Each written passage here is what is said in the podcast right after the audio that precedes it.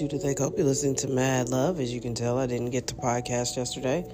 Also, mainly because I'm still congested and don't quite sound like myself, I don't think. But, you know, it's just busy. The caregiving is kicking up quite a bit.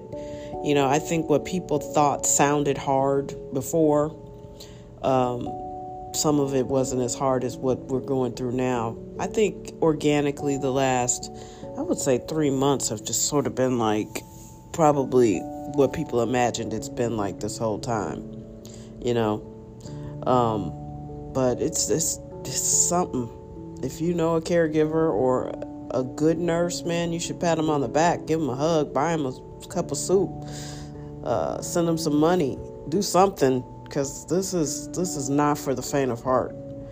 And uh, you know, it's it's an interesting place to be in. That's for sure. I never thought I would be doing this. No way.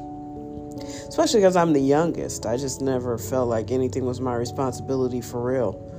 But you know, I have the best temperament for this, and it's hard. It just really is, really, really hard. Um, and also, you're sad. It's sad because you're watching your parent just like deteriorate. It's just really sad. You got to leave enough runway for that and enough energy to just do all the things you have to do and make all the decisions you have to make. Uh, none of it's free. It's just, it's a lot. It's a lot. And I, you know, I pray for myself and I pray for everybody that you just get the strength to do this.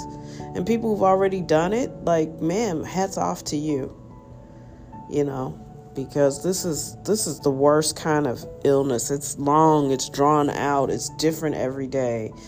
It's uh, you don't know what's going to happen.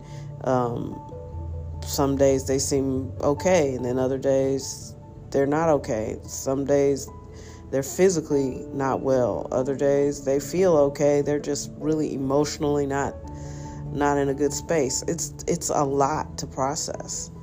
And there's no training for it, you know. Regular people aren't ready to do this kind of kind of labor every day. It's no joke, man. It really isn't. Um, I was also uh, what else, else was I thinking about? I can't remember, but that's you know I'm not trying to bring anybody down. I'm just trying to warn people. I feel like uh, Paul Revere. Then I think I was watching something historically where it really wasn't Paul Revere.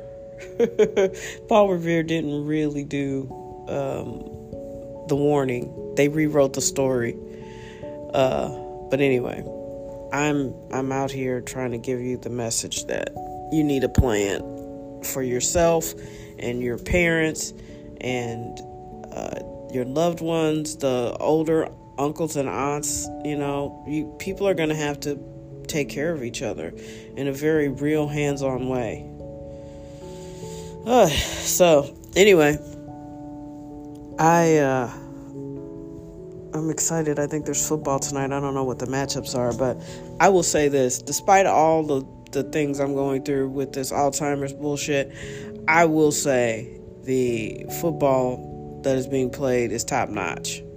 And I hope these people aren't, you know, hurting themselves into dementia, but uh, I do enjoy watching football. And I know there's traumatic brain injury, I know there's all kinds of horrible things that could happen, which is why, you know, it's a specialized job. Like everybody shouldn't be out here trying to play some football.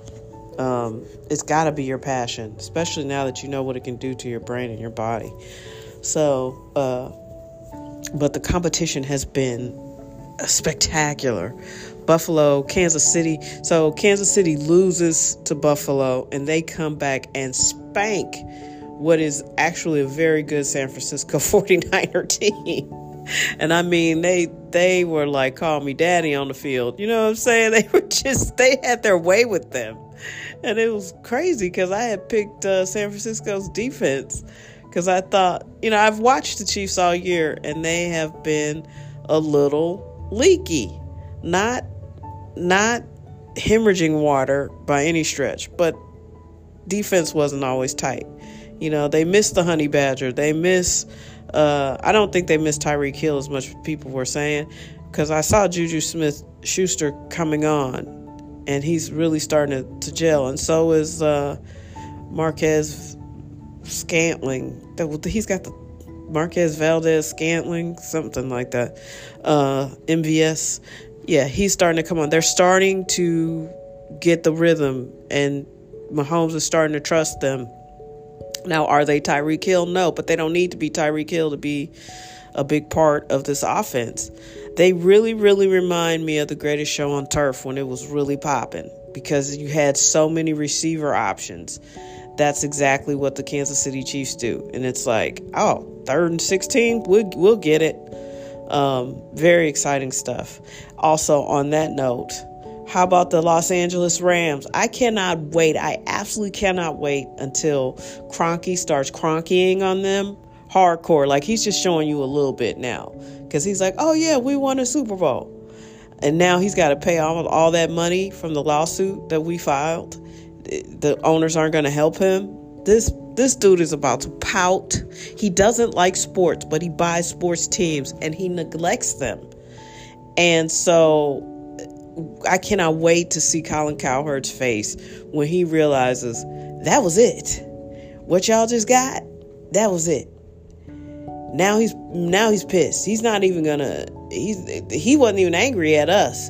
He was just bloodletting us because he hates the fans. And then he had this idea like, well, I got to get him, get him out of uh, uh, St. Louis. So you know, I'll just extort them. And I'm telling you, he's looking already where he can take the team or how he can, you know, bloodlet it because he's made all the money he's going to make really off of it because they already got the one little old Super Bowl. And he's just going to figure out how to extort the NFL so he can get uh, either out of the team completely, which I don't see him doing because he loves doing this. He's, he's got a soccer team he neglects, he's got a hockey team he neglects. I think he even might even have a basketball team he neglects.